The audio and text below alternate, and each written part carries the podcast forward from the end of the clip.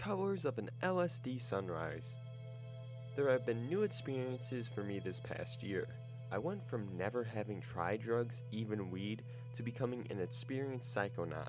My first time on psychedelics was a very pleasant one, but had been very muddled. It was a night fueled with meth, weed, 25i, and inhalants. Not a smart choice, but after having a wonderful night on shrooms, I wanted to experience LSD. Being a part of the Psychonaut community has taught me so much about the best parts of drug use and exploring one's mind. So naturally, I talked to many people about their own experiences with LSD and decided that the journey would be one that I would take slowly. With that in mind, I decided to try a small dose, 100 UG, to wet my whistle. My LSD arrived, and as fate would have it, dosed onto my favorite thing on the planet, orange Pez. It was as if the world were tempting me with LSD laced, sugary golden perfection, always a great sign. I had a playlist prepared. Music for me, as with so many others, is key with any trip. My tastes are not limited to any particular EDM or one genre, rather, it's a collection of songs that I've picked up over the past year. Anytime I hear XXYYXX about you, I am brought back to listening to it for the first time with my friend and talking about religion and war. Hearing Bliss and Eso's Field of Dreams brings to mind another friend talking to me about picking up the pieces of my life. So having my playlist ready was key for me. But as I began to prepare my dose, I was in a chat room with friends. Most notably, one of the founders of the community I was in. We talked a bit and I saw that he was currently DJing for the community radio station, so I thought I would tune in for a bit to see what he had on tap. I was not disappointed. He had so many great songs on the lineup for me. If you ever have the opportunity to have a personal DJ for a trip, 10 out of 10 would recommend. From the Beatles to EDM to rock and indie songs, everything molded my sensations and feelings. Songs were beautiful and varied and seemed to speak to me on a higher level. I dosed at 9:30 p.m. and began feeling a body load that was new and unusual for me.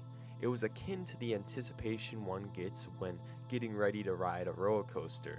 The chatting in line with friends, getting the giggles when you finally sit into a seat, the way you feel when the straps come across your body that will hold you safe from certain death, the initial excitement of a huge contraption taking off with your fragile human body inside, the rush of the climb of the first hill, and the explosion of butterflies in your chest as you see the descent into gravity decimating fun that is ahead.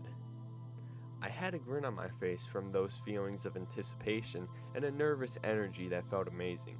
Jokes and things my friends were saying were funnier, colors became more vibrant, slowly at first, then more and more as the trip progressed. I liked the feeling of connectivity that being on a solo trip can bring, but was also directly linked with my friends through the chat room. This dual level of connection is unique but also beautiful. I listened to music though I had never heard it before.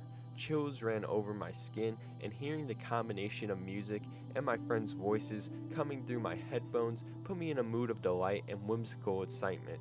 My friend talked to me in his beautiful Welsh accent and told me he was linking a song called Vein in Stars by The Flaming Lips.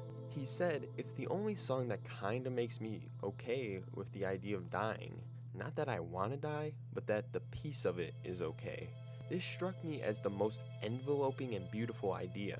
I felt the lyrics wash over me, and I understood wholly what he was saying.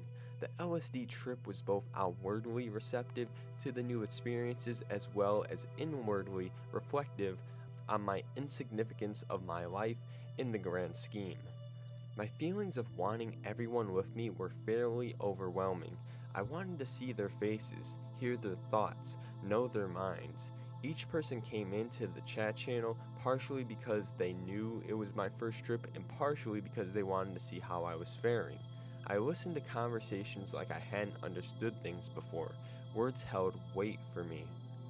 My dearest confidant and friend said something that struck me as insightful and encompassing. He said, I am glad to see you enjoy this trip so much. It is your first one. There have been lots of people who have been on the same trip as you, but this one is uniquely yours. It made me feel the theme of the trip connectivity as a universal and yet primal need. There are always firsts for any user. The first time you try a drug, you can read about it, study it, prepare for it, but in the end, you must experience it. I came into this trip with preconceived notions like any of us have. Walls didn't disintegrate into pools of water. I didn't see my face melt away in a mirror. The low dose helped give a gentle nudge into the new realm of psychedelics that I haven't experienced before. I wouldn't have traded it for another trip. At 6 a.m., I was feeling the come down from my trip. I could feel it wane, and yet the feelings of happiness and being at peace with the earth were still very strong. More than anything, I wanted to share it with everyone. My friend recommended that I smoke some weed if I had any. I found, quite literally, one hit left within my pipe. A small toke was all that was needed to help regain some of the high I'd felt a few hours before. I gathered up my laptop, my blanket, my tripping hat, a silly blue owl hat with ear flaps and, for some odd reason, a teardrop below its eye, and walked into the backyard to watch the sunrise. I continued to have my webcam on and talked with everyone about how thankful I was that they had gotten to experience this trip with me. I listened to the birds sing, I watched the clouds slowly melt from the sun's kiss, I looked at the colors of the sky, and I imagined how it must have been for the first person to ever take LSD.